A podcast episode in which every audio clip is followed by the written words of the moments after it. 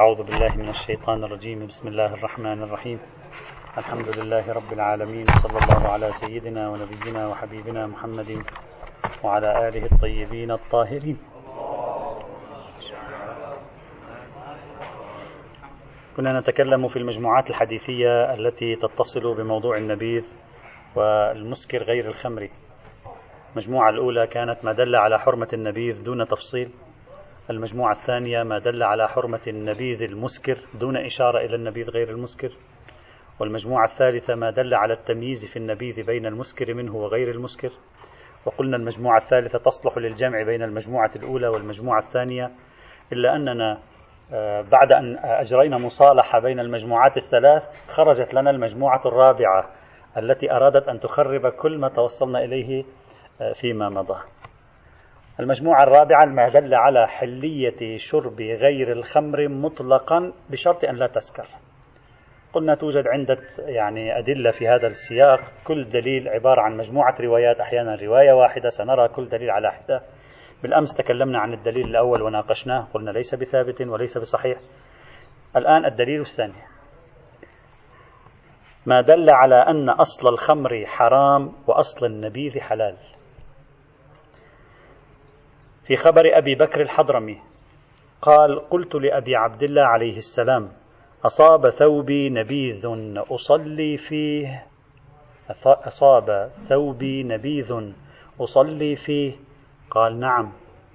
قلت: قطرة من نبيذ قطرت في حب حب يعني الجرة الضخمة الخابية، سميها الخوابي الخابية، الجرار الكبيرة. قطرة من نبيذ قطرت في حب أشرب منه؟ قال: نعم. إن أصل النبيذ حلال وإن أصل الخمر حرام. هذه الرواية التي ينقلها لنا الشيخ الطوسي في كتابيه التهذيب والاستبصار قد يستفاد منها أن النبيذ حلال والخمر حرام، وأجرى مقابلة أصلا ما بين النبيذ قال حرام وهذه قال حلال. إلا أنه أيضا هذه يمكن النقاش فيها. أولا، هذه الرواية عند كثيرين صحيحة السند، باعتبار أنهم يوثقون أبا بكر الحضرمي ببعض المباني الرجالية. أما من لا يوثق أبي أبا بكر الحضرمي كما رجحناه فتكون هذه الرواية ضعيفة الإسناد. بعض العلماء ضعفوا هذه الرواية أيضا. على أي حال، هذا مسألة مبنائية في التوثيق. ثانيا، الشيخ الطوسي قال: نحمل هذه الرواية على النبيذ غير المسكر. يعني لما قال له أصاب ثوبي نبيذ يقصد النبيذ غير المسكر، مش النبيذ المسكر. فلما أجابه الإمام أصل النبيذ حلال، يعني النبيذ غير المسكر حلال، فليس فيها علاقة بالنبيذ المسكر أصلا، فيرتفع الإشكال ولا تكون الرواية لها علاقة من الأساس بالنبيذ المسكر. هذه العلاقة ليس هذه الرواية ليس لها علاقة إلا بالنبيذ غير المسكر من الأول، من أولها إلى آخرها فقط تتكلم عن النبيذ غير المسكر. الإمام الخميني بل. الآن سنتكلم الآن سنقف نحن عند كلمة أصل، ماذا يشير إلى، ما الذي يريد من إضافة كلمة أصل. الإمام الخميني رحمة الله تعالى عليه يبدو عليه موافقة رأي الشيخ الطوسي أن هذه الرواية تتكلم عن النبيذ غير المسكر، أصلا لا تتكلم عن النبيذ المسكر من الأول. وافق رأي الشيخ الطوسي واحتج لذلك، استدل على ذلك الإمام الخميني، قال: النبيذ غير المسكر كان شائع شائع جدا، النبيذ غير المسكر في ذلك الزمان، وأصلا عندما يقولون النبيذ كان ينصرف إلى النبيذ غير المسكر.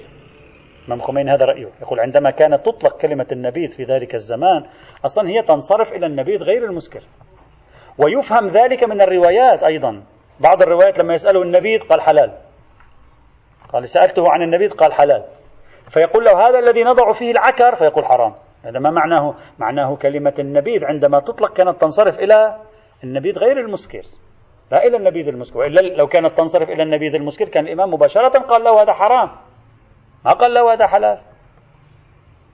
إذن يبدو على الإمام الخميني أيضا موافقة رأي الشيخ الطوسي في الجواب عن هذه الرواية، المراد منها النبيذ غير المسكر من أولها إلى آخرها، يشهد لذلك شيوع النبيذ غير المسكر في ذلك الزمان، انصراف هذه الكلمة عند الإطلاق للنبي غير المسكر شهادة بعض الروايات بذلك، فإنه لما سأله مباشرة يجيب أنه حلال، معنى ذلك يفهم من كلمة النبيذ أن المراد منها غير المسكر. مقاربة يعني طريقة تناول السيد الخميني والشيخ الطوسي لهذا الموضوع تقف على النقيض تماما من رأي السيد الصدر. السيد الصدر له رأي في تفسير هذه الرواية على النقيض تماما من رأي كل من الشيخ الطوسي والشيخ والسيد الخميني رحمة الله عليهما. سيد الشيخ الصدر يقول أصلا الرواية منصرفة إلى النبيذ المسكر. سبحان الله، شوف كيف الاختلاف كيف يقع بين العلماء أحيانا. لكن يقول أصلا منصرفة إلى النبيذ المسكر، يقول منصرفة إلى النبيذ غير المسكر. لماذا؟ يعلل السيد الصدر يقول أصلا النبيذ غير المسكر ليس محلا لم يقل أحد بنجاسته، حتى يجي واحد يسأل الإمام يقول له النبيذ غير المسكر وقع على جسدي أو على ثوبي هل أصلي فيه أو لا، أصلا هذا أصلا لم يتخيل أحد من المسلمين أن النبيذ غير المسكر يمنع عن صحة الصلاة. ولذلك لا نتوقع أن أبا بكر الحضرمي يسأل الإمام عن موضوع أصلا لا توجد فيه احتمالية. بله.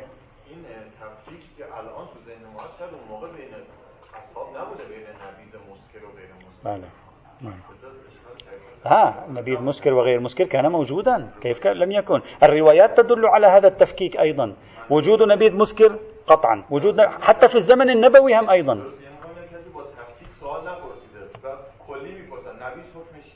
أوه.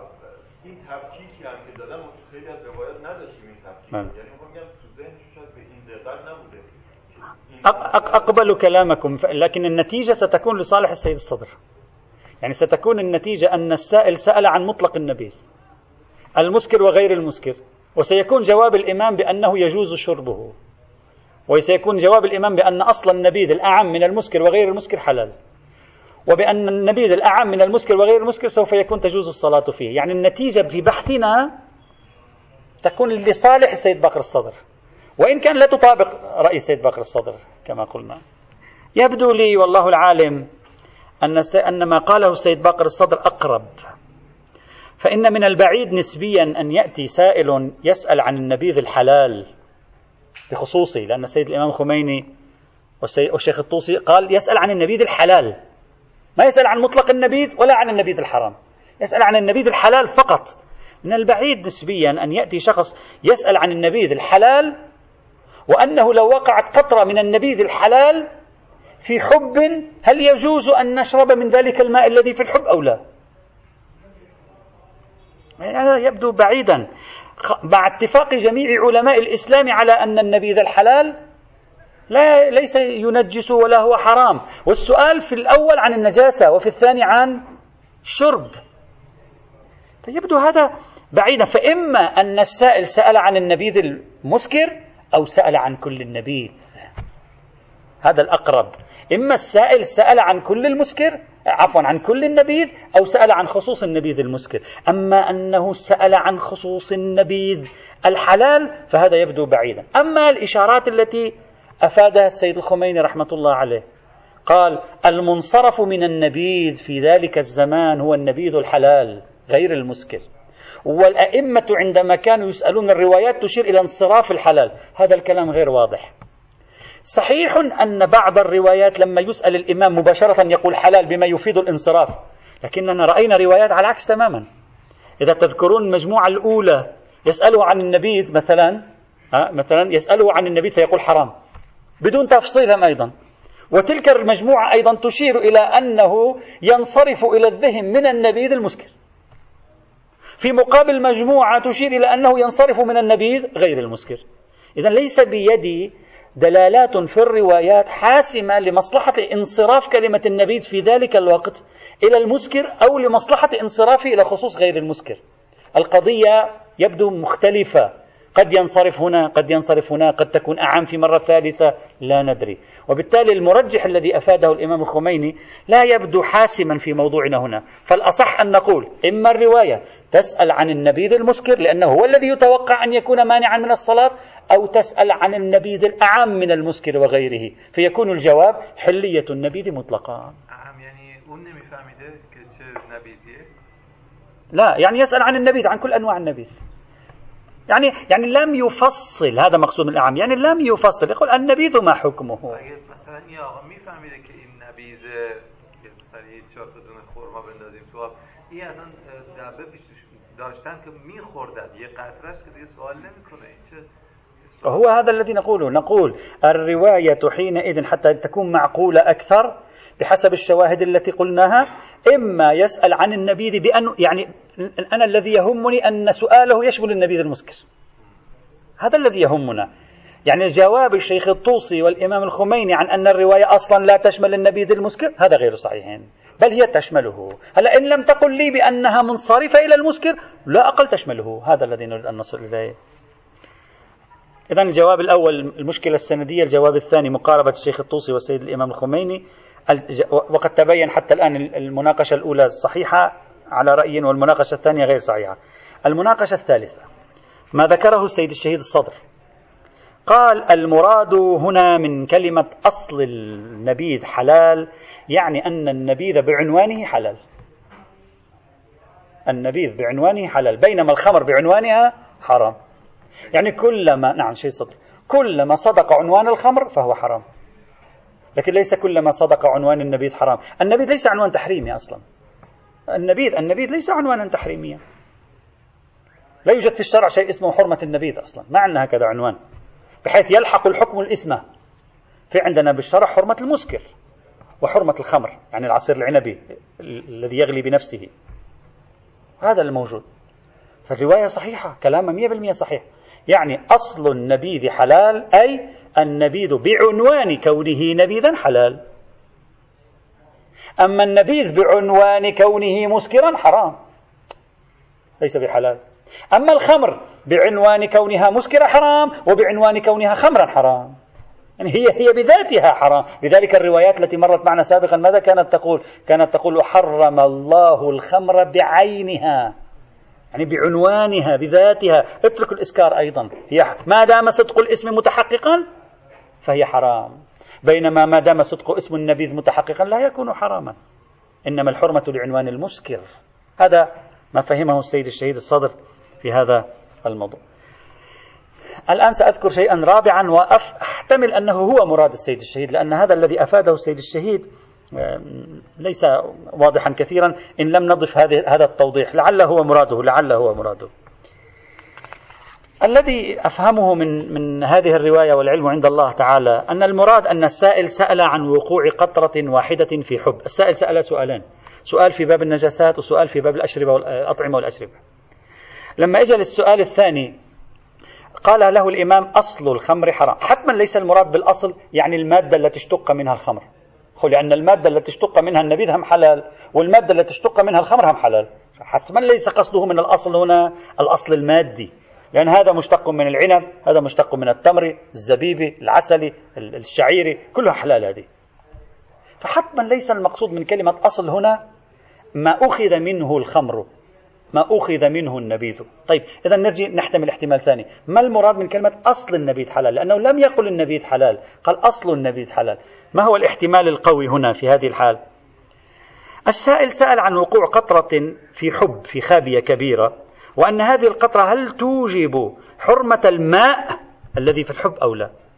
لمن ماذا قال له؟ قال له في فرق بين الخمر والمسكر، الخمر أصله حرام، يعني السكر في الخمر حيثية تعليلية ليست حيثية تقييدية، الآن سأوضح فكرتي، بينما السكر في النبيذ حيثية تقييدية في باب التحريم، يعني الخمر كلها حرام لأنها مسكرة، لأن الخمر مسكرة فالخمر بذاتها حرام. فإذا كانت الخمر بذاتها حرام وضعنا نقطة من الخمر في ماء الحب، إذا وضعناها فأنت عندما تشرب تشرب أيضا هذه النقطة دخلت في هذا الماء، فأنت عندما تشرب تشرب هذه النقطة أيضا، والمفروض أن النقطة بذاتها حرام، والشريعة معروف تشددها في أمر الخمر، فقال له هذا كله حرام. أما في في النبيذ، النبيذ الإسكار فيه حيثية تقييدية. ما معنى حيثية تقييدية؟ يعني مصب الحكم هو النبيذ المسكر، بينما مصب الحكم هناك هو الخمر. الخمر حرام، لا نقول الخمر المسكرة حرام، نقول الخمر حرام، علة حرمتها الإسكار، حيثية تعليلية. لكن حيث وجدت الخمر وجدت الحرمة، والمفروض أن هذه النقطة موجودة في داخل الحب، فالخمر موجودة، حتى لو شربت الحب كله ولم تسكر أنت شربت الحرام. بينما النبيذ المسكر حرام، فلو سقطت حبة نبيذ أو نقطة نبيذ في الحب هنا في مثل هذه الحالة لا تشرب نبيذا مسكرا، لأنك لو شربت كل الحب لا تكون قد شربت مسكرا أصلا، ولا تسكر أصلا، ولا يصدق عليه عنوان الإسكار، فلذلك يجوز لك أن تشرب. هذا هو الفرق بين الاثنين، ولعل هذا هو مراد السيد الشهيد، يعني الخمر بعنوانها حرام ولو بملاك تعليلي هو الإسكار، النبيذ بعنوانه ليس بحرام، بل الحرام فيه هو المقيد بالإسكار. خذ هذه القاعدة، ضع كلمة، ضع الخمر في داخل الحب، الخمر في داخل الحب يعني أنت تشرب ماء فيه خمر، والخمر بذاتها حرام، سكرت لم تسكر ما لنا شغل فيها أبدا. بينما النبيذ المسكر حرام، وضعت نقطة من النبيذ في الحب، الآن هل هذا مسكر؟ لا، ليس بمسكرين، حتى لو شربت الحب برمتي لا يحصل حال الإسكار، فلم تشرب مسكرا، والمفروض أن الحرام هو المسكر، وهذا ليس بمسكرين. فبما أن العنوان انصب على الخمر والخمر موجودة في الحب حرام، أما العنوان انصب على النبيذ المسكر فالمسكر قيد هنا، بمجرد دخول هذه الحب هذه النقطة في داخل هذا انعدم عنوان المسكر، صار يجوز الشرب حين تحول إلى نبيذ غير مسكر. يعني بوضع النبيذ في داخل الماء صار النبيذ، خرج من دائرة النبيذ المسكر إلى النبيذ غير المسكر، جاز شربه. هذا هو المراد.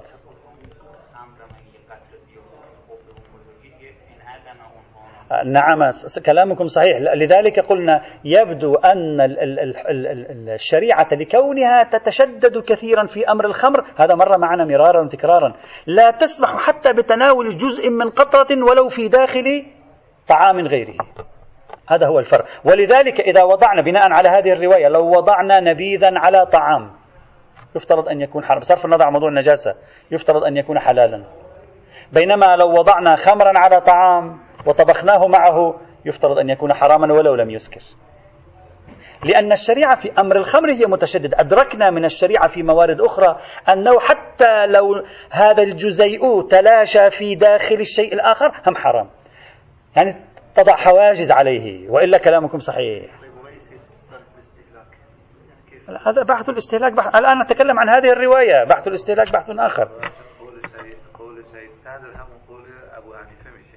چطور؟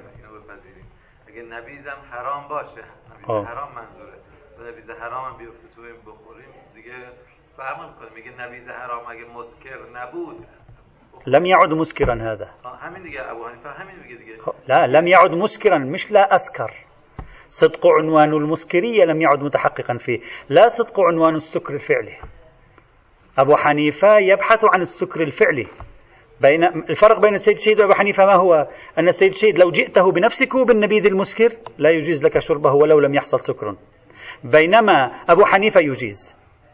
امام فرمود اسکر او گفته بود اسکر او بالما، امام فرمود نه اینم نمیشه، اینجا با یعنی چه فرمان چه آب روش بدید. خب لا بأس، هذا يؤدي الى تعارض هذه الرواية مع تلك الرواية، لا مشكلة، نحن نبحث في دلالة هذه الرواية، نحن نبحث في دلالة هذه. نعم، نقول هذه الرواية تعارض الروايات التي مرت معنا والدالة على أنه لا يمكن كسره بالماء، بينما هذه الرواية تدل على إمكان كسره بالماء. لا بأس، هذا لا بأس به، هذا بحث آخر يكون حينئذ. لكن أصل دلالة الرواية، هل تدل الرواية على حلية النبيذ المسكر؟ لا، لم تعد تدل، هذا الذي نريده في بحثنا. يعني بهذا التقريب لم تعد الرواية دالة لمصلحة من أبي حنيفة والأحناف في أن أنه الرواية تدل على حلية, حلية النبيذ المسكر بشرط أن لا يسكر الإنسان. إذن هذا الدليل الثاني هم أيضا غير صحيح، ولا يمكن استفادة من هذه الرواية لإثبات حلية النبيذ المسكر. الدليل الثالث أو المعطى الثالث في هذه المجموعة، المعطى الثالث ما جاء في الروايات بلسان الترخيص في الشرب والنهي عن السكر. عندنا روايات ترخص في شرب النبيذ وتنهى عن السكر فيه، وأهم هذه الروايات هو الآتي. هذه الروايات الآن سنية، هذه الروايات الآن كثير من هذه الروايات التي سنية. إذا في رواية شيعية سأشير. الرواية الأولى خبر شريك عن زياد بن فياض عن أبي عياض عن عبد الله بن عمر قال قال رسول الله صلى الله عليه وعلى آله وسلم اجتنبوا من الأوعية الدباء والمزفة والحنتم. قال شريك وذكر أشياء، قال فقال له أعرابي لا ظروف لنا، فقال اشربوا ما حل ولا تسكروا، اشربوا ما حل ولا ت... حتى الآن ما في شيء بالرواية. هو قال اشربوا ما حل ولا تسكروا، ما قال اشربوا النبيذ ولا تسكروا، قال اشربوا ما حل ولا تسكروا. هلا الشاهد هنا أعدته، الراوي الذي روى الرواية عن شريك يقول أعدته على شريك فقال اشربوا مسكرا ولا تسكروا، اشربوا مسكرا ولا تسكروا. هلا شريك هنا ممكن يكون هو هذا رأيه، رأيه له وعليه، ما لنا شغل مع رأي شريك ولا شريك لله. ممكن يكون شريك الآن يصحح الخبر، انتبه، ممكن شريك الآن يعيد تصحيح عبارة الرواية، يقول ذاك قال اشربوا ما حل ولا تسكروا، الراوي عن شريك قال أنا بلغني أن شريك قال ذلك، فأنا لما جئت سألت شريك أعدته على شريك قلت له هكذا قال اشربوا مسكرا ولا تسكروا. إذا كانت الرواية نقل مجدد تصحيح من شريك في أمر نقل الرواية، فيكون النبي حسب الفرض قد قال اشربوا مسكرا ولا تسكروا. الرواية تماما تؤيد أبو حنيفة، يعني مسلك بعض الأحناف على الأقل، أنه يجوز شرب المسكر غير أنه لا يجوز لنا أن نسكر. إذا كانت الرواية عن النبي نعم تدل حينئذ، إذا كانت الرواية عن شريك لا تدل، حيث إننا لا نعرف، تحتمل الرواية مبهمة جدا، حيث إننا لا نعرف الجملة التي قالها شريك هل هي في مقام التصحيح أو في مقام تبيينه هو بحسب رأيه، فلا نستطيع أن نعتمد على هذه الرواية حتى لو صحت من حيث الإسناد، الرواية مبهمة في ذيلها. يشرب ولكن لا يسكر، مقدار بسيط لا يسكر الإنسان. لا المسكر لا لا يوجد مسكر في العالم إذن. ليس المراد بالمسكر ما إذا شربت منه مقدار واحد ملي لتر، يعني تشرب منه مثلا فيجب أن تسكر، لا يوجد مسكر إلا إذا مصنع. حتى مسكر الخمر هم هكذا، الخمر هم ليس كذلك، لذلك النبي قال ما أسكر كثير فقليل. المسكر يعني هذا يصدق عليه في العرف أنه مادة مسكرة، مسكرة يعني شأنها أن تسكر، بحيث أن لو شرب الإنسان منها مقدارا معتدا يسكر، لأن لو شرب نقطة واحدة يسكر، لا يوجد مسكر، خاصة في تلك الأزمان لا يوجد عندهم كذا مسكر أصلا. فالرواية مرددة بين اشربوا ما حل ولا تسكروا واشربوا مسكرا ولا تسكروا، لا نستطيع أن نعرف أيه الرواية، لا, لا, لا نستفيد منها في شيء. هذه أول رواية. الرواية الثانية خبر أبي بردة بن نيار، بعضهم أخطأ في, في النسخة قال ابن يسار، لا خبر أبي بردة بن نيار نون يا ألف راء، قال قال رسول الله صلى الله عليه وعلى آله وسلم اشربوا في الظروف ولا تسكروا، اشربوا ما في الظروف يعني ما في الأوعية ولا تسكروا، ظاهرها مطلق، يعني اشربوا فيها أكانت مسكرة أو لم تكن مسكرة، المهم أن لا تسكروا. إذن هذا دليل على حلية النبيذ المسكر، المهم أن لا تسكر. هذه هي أدلة الأحناف، هذه من أدلة قدام الأحناف في حلية شرب المسكرات. هذا الحديث حيث الدلالة حتى الآن يعني جيد، ما في مشكلة، إلا أن فيه مشاكل سندية. بعد قليل سوف أتكلم عن كل هذه الأحاديث. هذه الأحاديث كل التي سنقرأها للأحناف تمتاز بميزات. أولا غالبا ما فيها عبارتين، يعني مثل الرواية الأولى اشربوا ما حل ولا تسكروا، وروية اشربوا مسكرا ولا تسكروا، فلا نعرف أي رواية. ثانيا جميعها ضعيفة من حيث الإسناد تقريبا بل تحقيقا حتى على مباني أهل السنة. ثالثا وردت في مصادر حديثية من الدرجة الثانية، بل الأفضل أن نقول من الدرجة الثالثة إلى الرابعة وصولا إلى العاشرة، بل بعضها لم يرد إلا في الكتب الفقهية المتأخرة، وهذا يوهنها جدا، بخلاف تلك الروايات التي مرت سابقا موجودة في أمات المصادر الحديثية ذات الدرجة الأولى عند المسلمين، وهذا ينبغي الالتفات إليه. مثلا هذا الحديث فيه أبو الأحوص سلام بن سليم أو سلام بن سليم أو ابن سليم لا أدري، هذا رجل مثلا اتهموه بأنه يخطأ في الحديث. فيه أيضا سماك بن حرب، وهذا شخص أيضا طعن فيه وقالوا ليس بالقوي. في بعض طرق هذه الرواية أيوب بن جابر، وهذا مضعف أيضا. بل نفس أبو بر... نفس هذا أبا بريدة بن نيار، نفس هذا أبو بريدة بن نيار ورد عنه حديث آخر بنفس العبارة، قال فيه قال النبي لا تشربوا مسكرا، ولم يقل ولا تسكروا. نفس التعبير لا تشربوا مسكرا، يعني نفس أبو بريدة قال قال النبي لا تشربوا مسكرا، هو نفس الراوي روى لنا رواية أخرى لا تشربوا مسكرا، وبالتالي هذا يوهن هذا الحديث أيضا. الحديث الثالث خبر قرصافة، خبر قرصافة عن عائشة قالت اشربوا ولا تسكروا، عائشة تقول اشربوا ولا تسكروا. هذه الرواية طبعا قرصافة مجهولة الحال، لا, لا دليل على توثيقها حتى عند أهل السنة، خاصة وأن هذه الرواية تبدو غريبة، فإن الروايات المحرمة للمسكرات مطلقا المروية عن عائشة بأسانيد صحيحة عند أهل السنة أيضا متعددة، يعني هذه الرواية ضعيفة موهونة تعارض الروايات الصحيحة الثابتة عن عائشة من أنها كانت تقول بحرمة جميع المسكرات، سكر الإنسان أو لم يسكر، وهذا يزيد هذه الرواية أيضا وهنا. الرواية الثالثة أو الرابعة خبر ابن عباس عن النبي صلى الله عليه وعلى آله وسلم أنه قال فانتبذوا فيها فإن الظروف لا تحل شيئا ولا تحرم ولا تسكروا. هذا الرواية دلالتها أيضا واضحة، إلا أنها من حيث الإسناد فيها ضعف، بالمشمعل بن ملحان هذا ضعيف الاسم أيضا هذه المشمعل بن ملحان والنضر بن عبد الرحمن، وكلاهما هذين ضعفوهما وغمزوا فيهما في كتب الحديث والرجال. الرواية الخامسة خبر أبي موسى الأشعري قال بعثني رسول الله صلى الله عليه وعلى آله وسلم أنا ومعاذا إلى اليمن، فقلنا يا رسول الله إن بها شرابين يصنعان من البر والشعير، أحدهما يقال له المزر والآخر يقال له البتع، فما نشرب؟ فقال اشربا ولا تسكرا. والبتع والمزر مسكر الذرة ومسكر العسل وأمثال ذلك والشعير، فقال اشربا ولا تسكرا. هذه تدل أيضا على هذا الموضوع. نفس هذه الرواية بعينها وردت عن عن الأشعري لا تشرب المسكر، نفسها بعينها هذا، يعني يدل نفس الروايات هذه وقع اضطراب في صياغتها حتى في الكتب الحديثية السنية. إذن هذه الروايات التي تدل على الترخيص في شرب الأنبذة مطلقا بشرط أن لا نسكر، أغلبها جاء في سياق الحديث عن قضية الظروف، أن النبي رخص في الشرب منها ونهى عن حصول حالة السكر. أغلب هذه الروايات ورد بصيغتين، صيغة لمصلحة الأحناف، صيغة لمصلحة جمهور المسلمين، هذا يضعف الوثوق بها. ثانيا هذه الروايات جميعها ضعيفة من حيث الإسناد عند أهل السنة فضلا عن الشيعة.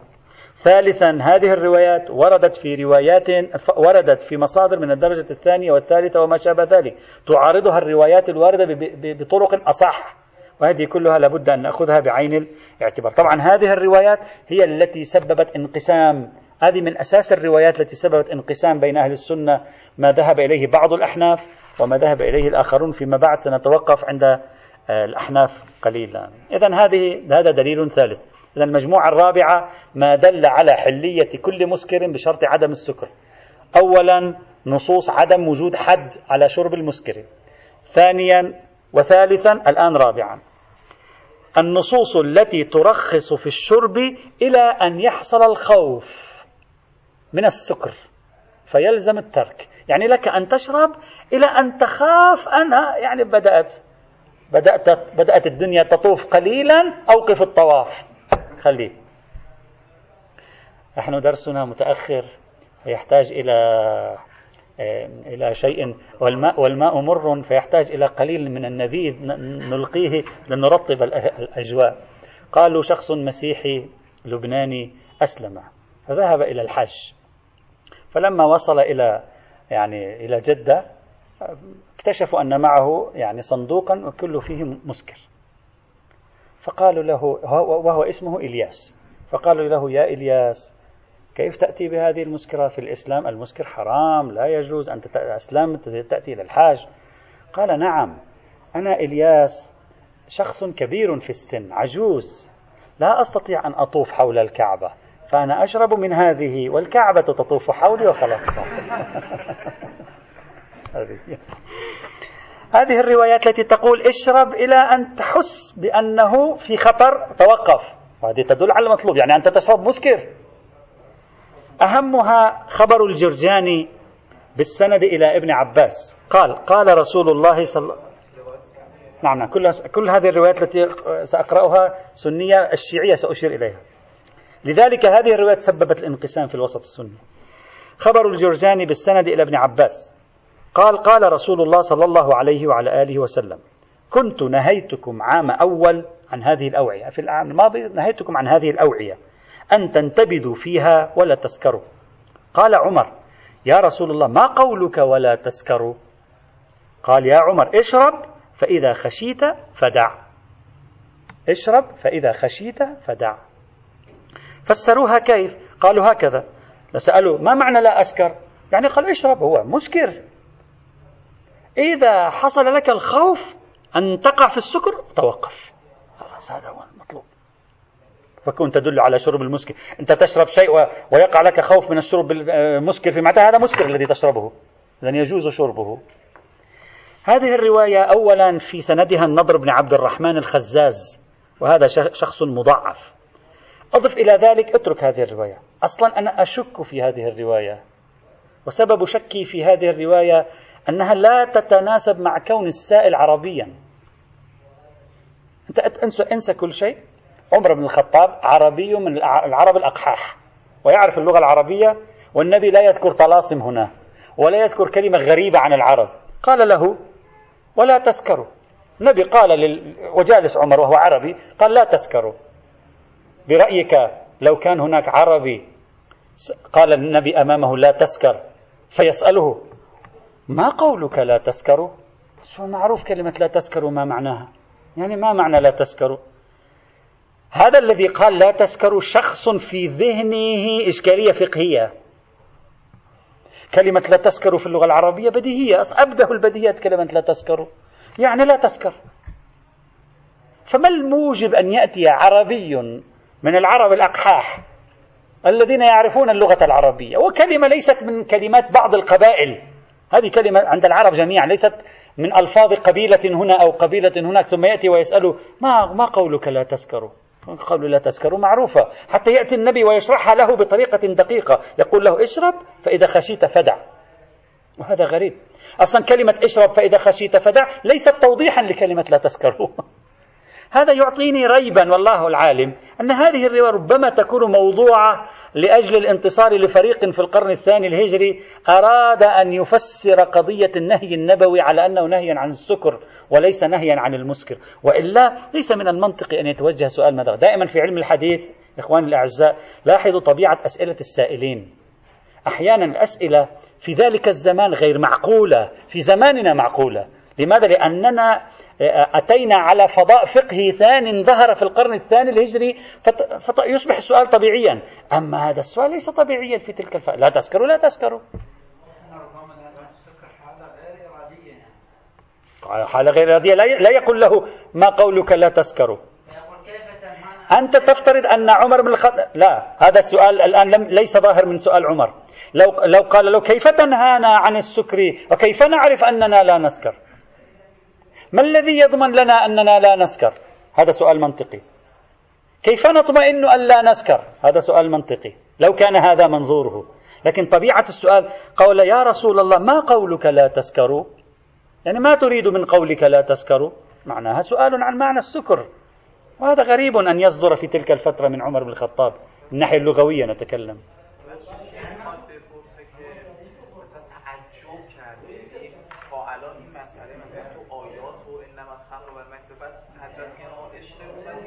بلاط السرم منظور از بلاط السرم چیه؟ خب لا تعجبش رو داره. لا الفكرة واضحة، ليس ليس تعجبا، لا ليس ليس واضح التعجب، حتى جواب النبي هم لا يعطي لا يعطي إفادة أنه فهم من عمر التعجب. الرجل قال لهم اشربوا ولا تسكروا، فيقول له ما معنى لا تسكروا؟ أنا لا أنا قلت لك اشرب ولا تسكر، مفهومة كلمة مفهومة.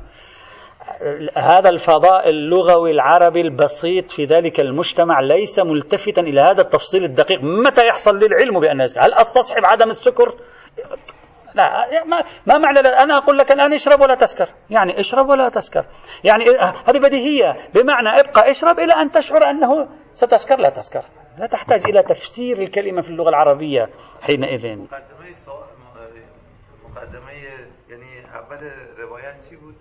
قال أنا نهيتكم في العام الماضي أن تنتبذوا فيها ولا تسكروا.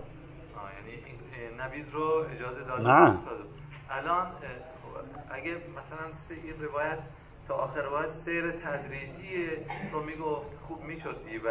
آه سير التدريجي هذا معناه أن النهي النبوي صدر قبل هذه الرواية، صدر وعلم أن النبي نهى عن الأنبذة وانتهى الموضوع. والرواية ضعيفة من حيث الإسناد أيضا. الرواية الثانية ما جاء في نقل ابن حزم الأندلسي. ابن حزم الأندلسي نقل نفس هذه الرواية، خبر عمر بن الخطاب أنه سأل النبي هكذا: يا رسول الله ما قولك كل مسكر حرام؟ قال اشرب فإذا خفت فدع. وهذه أسوأ من سابقتها. كل مسكر حرام كلمة واضحة، يعني ما يحتاج أنت أن تحملها. كل مسكر حرام كلمة يفهمها كل إنسان عربي غير محمل بالجدل الفقهي في القرن الثاني الهجري. كل مسكر حرام، فيأتي عمر بن الخطاب يقول له ماذا تقصد من كلمة كل مسكر؟ فيجيبه بنفس تفسير اللحظة، بنفس تفسير الأحناف في القرن الثاني لكلمة كل مسكر حرام. ما هو الأحناف هكذا فسروها، فسروا كل مسكر حرام يعني حالة السكر، وسيأتي معنا تفسيرهم ومناقشتهم في تفسيره. وهذا غريب أيضا، يعطيني يعني إيحاء بأنه ممكن تكون الرواية موضوعة. لماذا يسأل كل مسكر حرام؟ ما معنى كل مسكر حرام؟ شو ما معنى كل مسكر حرام؟ كل مسكر حرام واضحة، كلمة عربية يفهمها أي إنسان.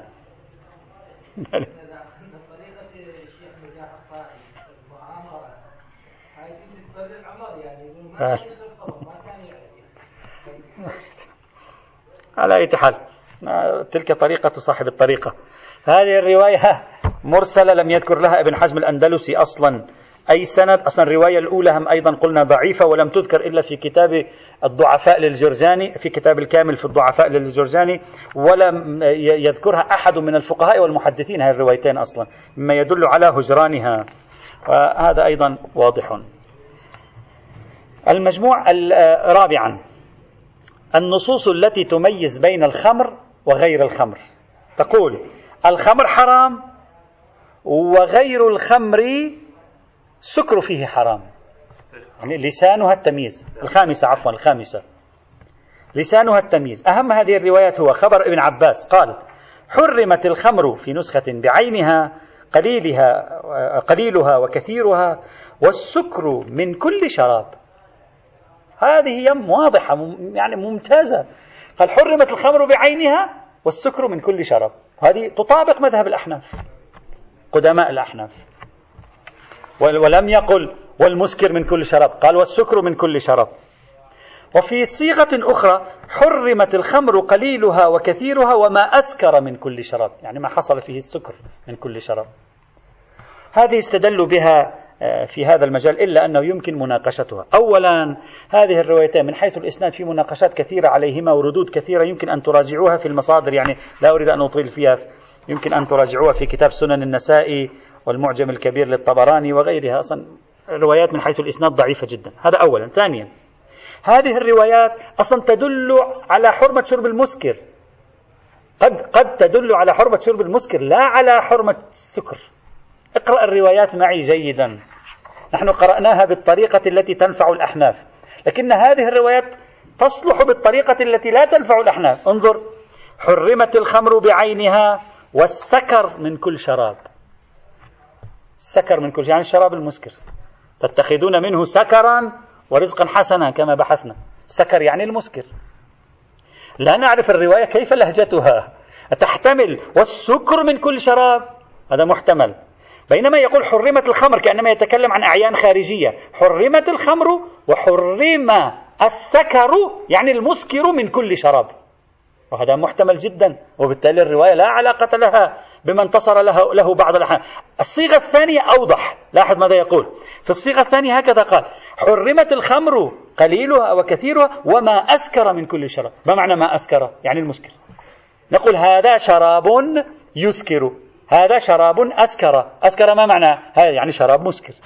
فبالعكس هذه الرواية بصيغتيها قد تكون أدل لمصلحة خصوم مذهب الأحناف، يعني جمهور المسلمين الشيعة وغيرهم، من أن تكون لمصلحة الأحناف في مثل هذا المجال. والغريب الغريب أن ابن عباس بنفسه ينقل عنه في تفسير آية السكر والرزق الحسن أنه هناك فسرها بالنبيذ، يعني السكر هناك فسرها بالنبيذ.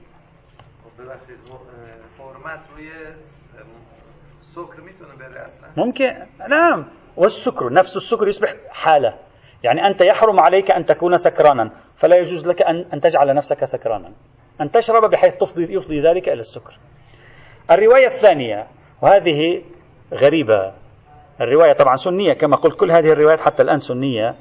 الامام علي عليه السلام له روايه يقول حسب هذا النقل عن رسول الله حرمت الخمر بعينها والسكر من كل شراب. ورويت نفس هذه الرواية أيضا عن سعيد عن النبي، نفس الذي قلناه قبل قليل نقوله هنا. أصلا ممكن تكون والسكر من كل شراب، وممكن تكون والسكر من كل شراب. نعم أقرب، والسكر من كل شراب يعني المسكرات من الأشربة، هذا لا السكر من الأشربة. فإذا هذه الرواية أيضا بالعكس قد يستفيد منها الطرف الآخر وتكون دالة على رأي مشهور المسلمين. سادسا، النصوص التي تدل على شرب ما طاب لكم، اشربوا ما طاب لكم. وهذه لم أجد إلا رواية واحدة، وهي خبر أبي هريرة قال إني لشاهد لوفد عبد قيس قدموا على رسول الله صلى الله عليه وآله وسلم، قال فنهاهم أن يشربوا في هذه الأوعية، الحنتم والدباء والمزفت والنقير، شرحنا معناها سابقا. قال فقام إليه رجل من القوم فقال يا رسول الله إن الناس لا ظروف لهم، يعني الناس ما عندهم هذه. قال فرأيت رسول الله كأنه يرثى للناس. قال فقال اشربوا ما طاب لكم، فإذا يعني رق قلبه لهم، يريد أن يخفف عنهم. قال اشربوا ما طاب لكم فإذا خبث فذروه، كل امرئ حسيب نفسه، إلى آخر الحديث. وهذه الرواية وردت أيضا بطريق آخر ينتهي إلى الإمام علي عليه السلام إلى النبي صلى الله عليه وعلى آله وسلم، أيضا استدلوا بهذه الرواية. هذه الرواية أيضا لا علاقة لها ببحثكم، هذه دليل لنا، هذه ليست دليل لكم. يقول فإذا خبث، خبث من هو الذي خبث؟ خبث ترجع إلى ما، اشربوا ما طاب لكم، فإذا خبث الذي طاب لكم يعني نفس المشروب خبث، خبث يعني صار مسكرا. لا فإذا خبث يعني فإذا سكرتم، وإذا سكرتم مثلا لا كلام عن السكر هنا، إذا خبث يعني نفس المشروب خبث، وهو كناية عن أنه صار مسكرا. فتكون هذه الرواية دالة لمصلحتنا وليست دالة لمصلحة من يريد تجويز شرب المسكرات. المجموعة أو أو سابعا صحيح أو سابعا النصوص التي تفسر معنى كلمة كل مسكر حرام. هذه مهمة، هذه النصوص للأحناف، سنتوقف فيما بعد معها. بعد التفتيش وجدت رواية واحدة تفسر كلمة كل مسكر حرام، يعني هذه الرواية إذا صحت وإذا واحد أخذ بهذه الرواية، كل الروايات التي تقول كل مسكر حرام يجب أن نرفع اليد عنها إذا صحت هذه الرواية. تقول عن عبد الله بن مسعود قال كل مسكر حرام هي، يشرح يشرح كلمة كل مسكر حرام، هي الشربة التي تسكرك، يعني تحقق فعل الإسكار فيك. هذا معنى كل مسكر حرام، هذا معنى كلمة كل مسكر حرام.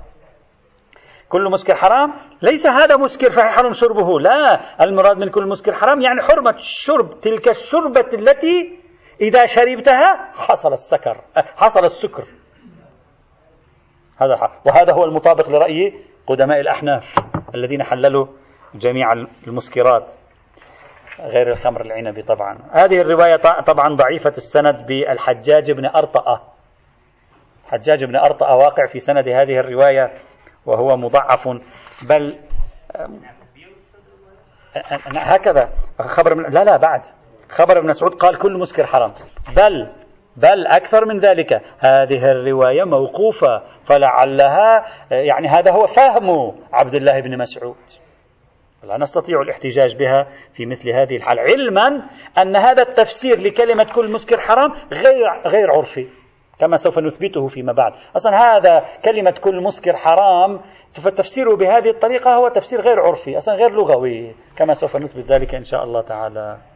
المجموعة الثامنة أو التاسعة، النصوص التي تحرم الشراب الذي أسكر أسكر وهي خبر عائشة قالت سئل رسول الله عن البتع فقال كل شراب أسكر فهو حرام. هذه الرواية أيضا مروية عن ابن عباس ولكنها موقوفة إلى ابن عباس، كل شراب أسكر فهو حرام. فإذا أنا هذا شراب مثلا شربته ما سكرت لا يقال عنه شراب أسكر، هذا لم يسكرني فيكون حلالا حينئذ. هكذا استفادوا منها، إلا أن هذا التفسير غير صحيح، بل هذه الرواية قد تكون لمصلحتنا أكثر مما تكون لمصلحة الطرف الآخر، إذ أن معنى كلمة كل شراب أسكر كما تصدق على التفسير الذي قالوه تصدق على بيان صفة في الشرب، نقول هذا شراب أسكر يعني شراب مسكر، أسكر أو مسكر واحد، ما هي مسكر تأتي من أسكر، هذا شراب أسكر يعني فرضا مثلا شرب شخص من هذا الشراب فسكر فنقول هذا شراب أسكر، إذن يحرم على البقية أن يشربوه.